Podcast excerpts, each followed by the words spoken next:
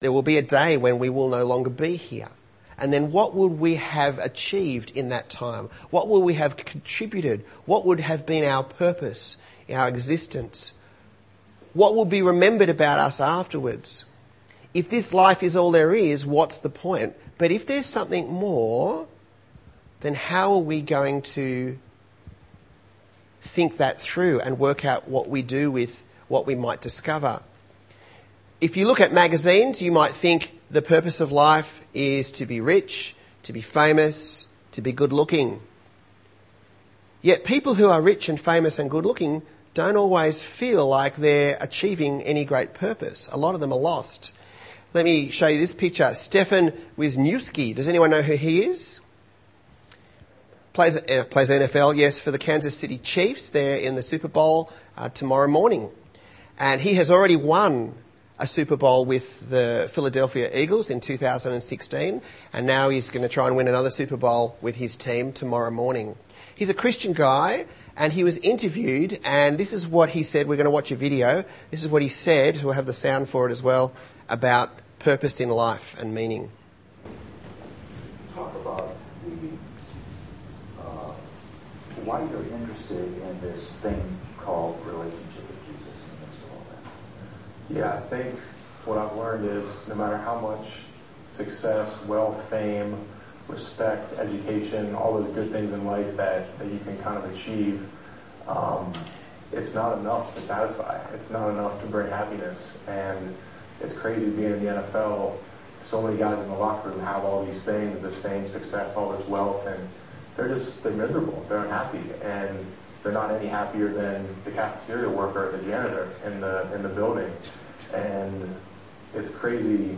I've I've come to find that my favorite verse to explain that is Ecclesiastes 3:11. Ecclesiastes 3:11 says God has set eternity in the hearts of men, and what that means is when God made me and when God made you, when God made all of us, He put this this hole, this void in our hearts, and it's the size of eternity. And no matter how much earthly success, earthly pleasures, happiness you stack up, it's never going to be enough to fill an eternal void.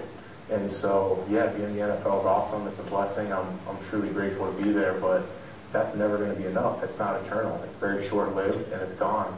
Um, but a relationship with Jesus Christ is eternal, and that's in fact the only eternal thing we have access to on this earth. And so, through faith and a relationship with Him, that void is is fully filled and fully satisfied. And uh, that's why that's why following Christ is, is better than even winning a Super Bowl because He's eternal, and and that hole was put there by God to be filled only by God. So, Okay. uh, people hear, hear So here you have him talking about what gives fulfillment. And it's not the fame, it's not success, but it's relationship with God that he's discovered is what actually fills the need for purpose and identity and working out why you're here. Well, wouldn't it be wonderful to be able to speak like he does and have that assurance that you know what life's all about? You know why you're here. You know that you're in a right relationship with God. But the question is, how can you get to know God? How can you be in a relationship with Him? Suppose I was to say to you, uh, perhaps Billie Eilish, you might be thinking she's wonderful and you want to get to know her. Well, how would you go about doing it? You might join a fan site and try and find out more information about perhaps where she lives. You could go and stalk her place. You could write letters to her. You could um, do stuff on social media to try and get her response. And perhaps you might get someone respond. Uh, probably won't be her. It'll be a, some media person who might respond on her behalf. But to actually get to know her, very hard to do unless she wants to get to know you.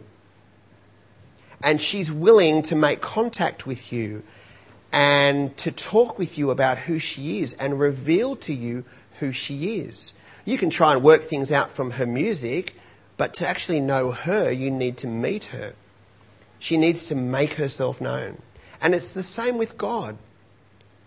You're not going to know God just by thinking up what's he like or trying to imagine stuff. The only th- reason that we know anything about God is because he has chosen to reveal himself to us. And he's done that in his son. which is why Mark begins with the beginning of the gospel of Jesus Christ, the Son of God. So when we look to Jesus, we're actually getting to see what God is like. He has made himself known to us. Now, there's another word in that first verse that I'm going to circle, and that's the word gospel. It means good news. So, this is the good news about Jesus Christ, the Son of God, that we're going to be looking at in Mark's gospel as we go through over the next seven weeks. And Mark's excited about who Jesus is because Jesus is the one who helps him to see who God is, and Jesus is the one who provides fulfillment for him, purpose in life, and understanding of what life is all about. So, as we explore Christianity, hopefully you will discover that for yourself and you will be able to be like Mark and say, Jesus Christ is the Son of God. How about I pray? And then we'll move on. Father, we thank you for Mark's Gospel and we thank you for the opportunity to be able to look at it over the next seven weeks as we explore what Christianity is all about. Father, thank you that Mark makes it clear right from the start of his Gospel who he thinks Christianity is about, and that's Jesus, who is called Christ, and who is recognized by Mark to be your son. Father, Mark tells us this is good news. Help us to see why that's the case as we continue to explore in the weeks ahead. And help us to be excited about what we discover. And we pray this in Jesus' name. Amen.